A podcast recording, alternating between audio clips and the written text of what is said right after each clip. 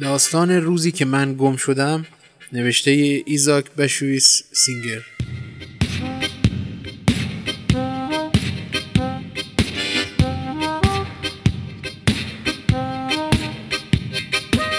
شناختن من کار آسانی است. اگر مردی را در خیابان دیدید که پالتوی گل گشاد بلند بر تن کفش های قبر بچه در پا و کلاه لبهدار پرچین و چروک بر سر دارد عینکش یک شیشه ندارد و در آفتاب هم چتر برداشته شک نکنید که آن مرد منم. پروفسور اشلمیل. راستی تا یادم نرفته بگویم سرنخ دیگری هم برای شناختن من هست و ردخور ندارد. جیبهایم همیشه پر از روزنامه و مجله و کاغذ است. کیف دستی هم دارم. آن هم یک کاسه پر است و درش به زور بسته می شود خیلی دست و پاچلفتی و چلمن هستم. هر وقت می خواهم به بالای شهر بروم خودم را پایین شهر میابم و هر موقع به شرق می‌روم سر از غرب در میآورم. همیشه خدا دیرم می شود و هیچ کس بیادم نمیماند. همیشه بارو بندیلم را جا می‌گذارم و روزی صد بار از خودم می‌پرسم قلمم را کجا گذاشتم؟ پولم کجاست؟ ای داد بیداد دستمالم کو؟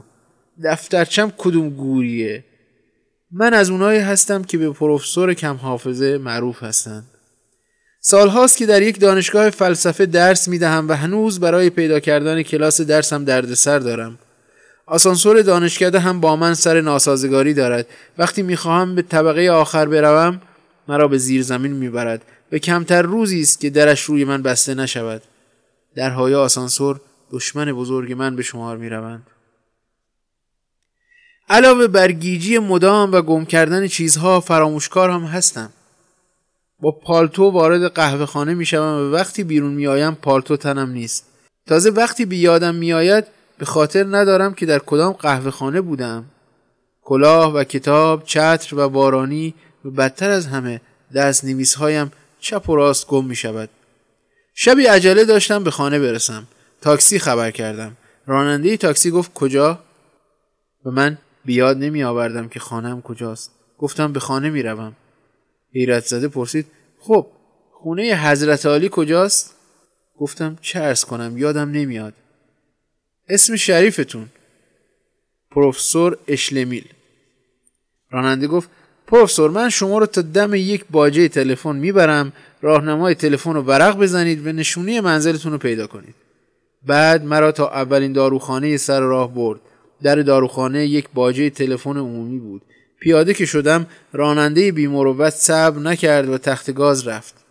هنوز وارد داروخانه نشده بودم که یادم آمد کیفم را در تاکسی جا گذاشتم. دنبال تاکسی دویدم و داد زدم کیفم کیفم؟ ولی تاکسی دیگر از بانگرس من دور شده بود.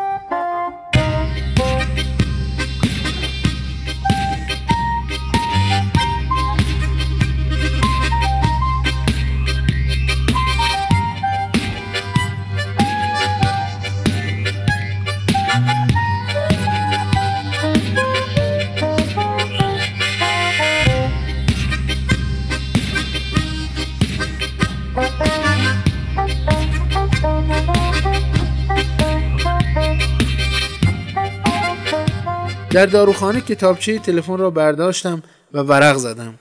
زیر حرف ش را که نگاه کردم سرم سود کشید. هفت هشت اشلمیل را ردیف کرده بودند. اما اسم من میان آنها نبود.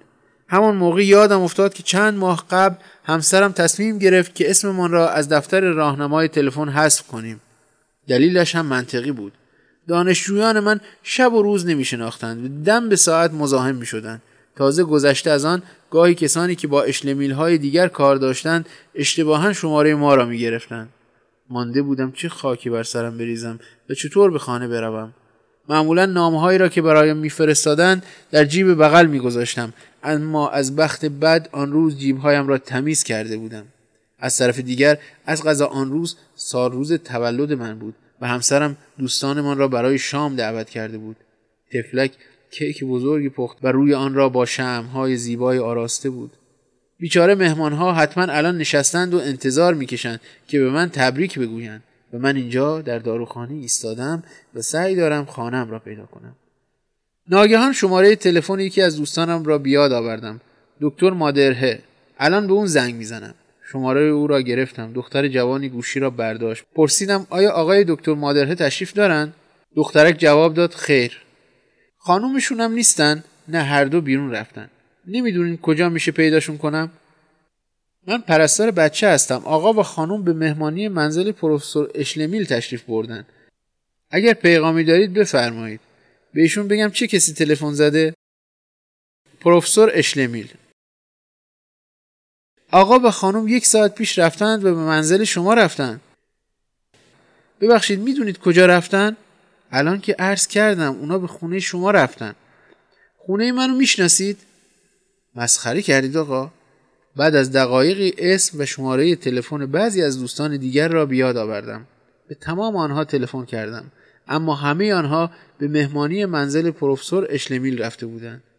گیج و منگ در خیابان ایستاده بودم و نمی‌دانستم چیکار کنم. ناگهان باران گرفت. خواستم چترم را باز کنم. چترم کجاست؟ اینم پرسیدن داشت. یادم آمد لابد آن را جای گذاشته بودم. آهسته زیر سایبان درگاه خانه پناه گرفتم. انگار سقف آسمان سوراخ شده بود. رد می غرید و برق می درخشید لعنت بر این شانس. تمام روز هوا گرم بود و آفتابی. حالا که من گم شده بودم و چترم هم گم کرده بودم طوفان در گرفت. باران انگار خیال بند آمدن نداشت. برای آنکه خودم را مشغول کنم شروع به حلاجی قضیه فلسفی تقدم مرغ یا تخم مرغ کردم. قضیه که هیچ فیلسوف زبده ای نتوانسته به آن پاسخ مناسب و درستی بدهد. لابد مقدر این بوده که من به این مسئله فکر کنم. شاید جواب مناسبی پیدا کنم.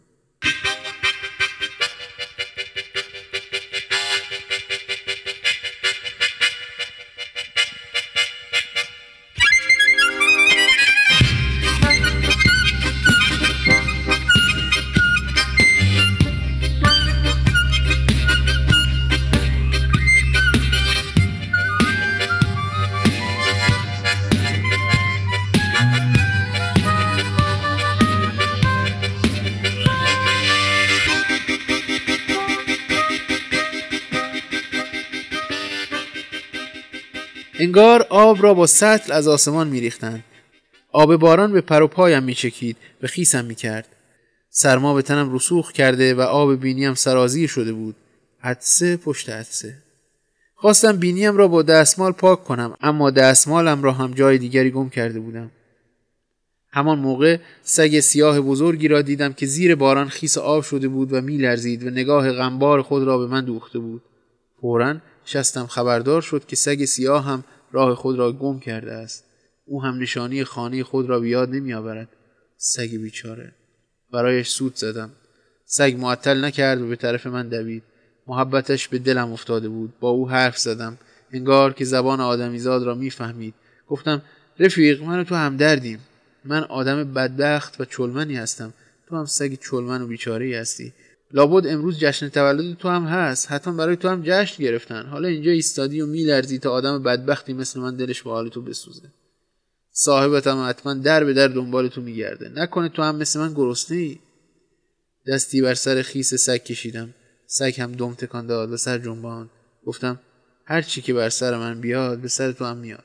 من تنهات نمی‌ذارم. اگر صاحب تو را نیافتیم تو را به خانه می‌برم. دستت را بده ببینم. سگ دست راست خود را بلند کرد و در دست من گذاشت. بی تردید می‌فهمید من چه می‌گویم. یک تاکسی از کنار ما به سرعت گذشت و گلولای خیابان را به سر تا پای ما پاشید. چند متر جلوتر ناگهان ترمز کرد. به یکی داد زد؟ اش نمیل اش نمیل. سرم را بلند کردم و دیدم که در تاکسی باز شد و یکی از آن بیرون آمد و داد زد اش نمیل اینجا چیکار می‌کنی؟ منتظر کسی هستی؟ پرسیدم کجا میری؟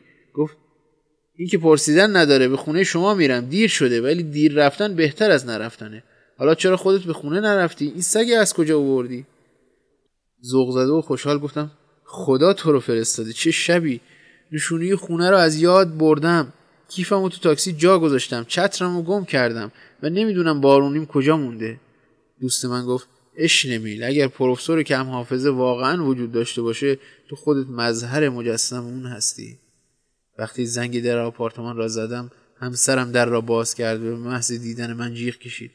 اشلمیل تا حالا توی کدوم خراب شده ای مونده بودی؟ کیفت کجاست؟ این همه مهمون از از تا به حال منتظر تو هستن. چترت بارونیت این سگو از کجا آوردی؟ دوستانمان ما را دوره کردند و پرسیدند کجا بودی؟ از بس نگران تو بودی مهمونی زهرمون شد. فکر کردیم لابد بلایی سرت اومده. همسرم دوباره پرسید این سگ مال کیه؟ بالاخره گفتم نمی‌دونم. تو خیابون ویلون بود به خونه بردمش اجالتا اسمشو بذاریم هاپو. همسرم دهانش را پیچاند و گفت دست در نکنی. می‌دونی که گربه ما از سگ بدش میاد و توتی هم حتما از دیدن اون سکته می‌کنن. گفتم سگ بیازاریه با گربه اونس می‌گیره. حتما به پرنده ها هم عشق میورزه انصاف نبود که بذارم تو بارون از سرما بلرزه. حیوان زیباییه. این حرف رو که زدم سگ زوزه دلخراش کشید. گربه به داخل اتاق دوید. سگ را که دید پشت خم کرد و به سوی او پرید. انگار می‌خواست چشم او را درآورد. توتی ها هم در قفسهایشان پرپر می‌زدند و جیغ و داد سر دادند. آشفته بازاری بود که بیا و ببین. دلتان می‌خواهد پایان ماجرا را بدانید. هاپو هنوز هم در خانه ما میماند. او و گربه با هم حسابی اخت شدند. همسرم هاپو را از من هم بیشتر دوست دارد. هر وقت سگ را بیرون می‌برم زنم می‌گوید حالا نشانی خونتون یادتون نره هر دوتون رو میگم. البته کیفم را هیچ وقت پیدا نکردم. چتر و بارانی را هم همینطور. مثل همه فلاسفه پیش از خودم از خیر حل موزل مرغ و تخم مرغ هم گذشتم. در عوض نوشتن کتابی را شروع کردم با عنوان خاطرات اشلمیل. البته اگر دست نوشته ها را در تاکسی رستوران و یا نیمکت پارک جا نگذارم به زودی آن را خواهید خواند. اجالتا این بخش را به عنوان نمونه داشته باشید.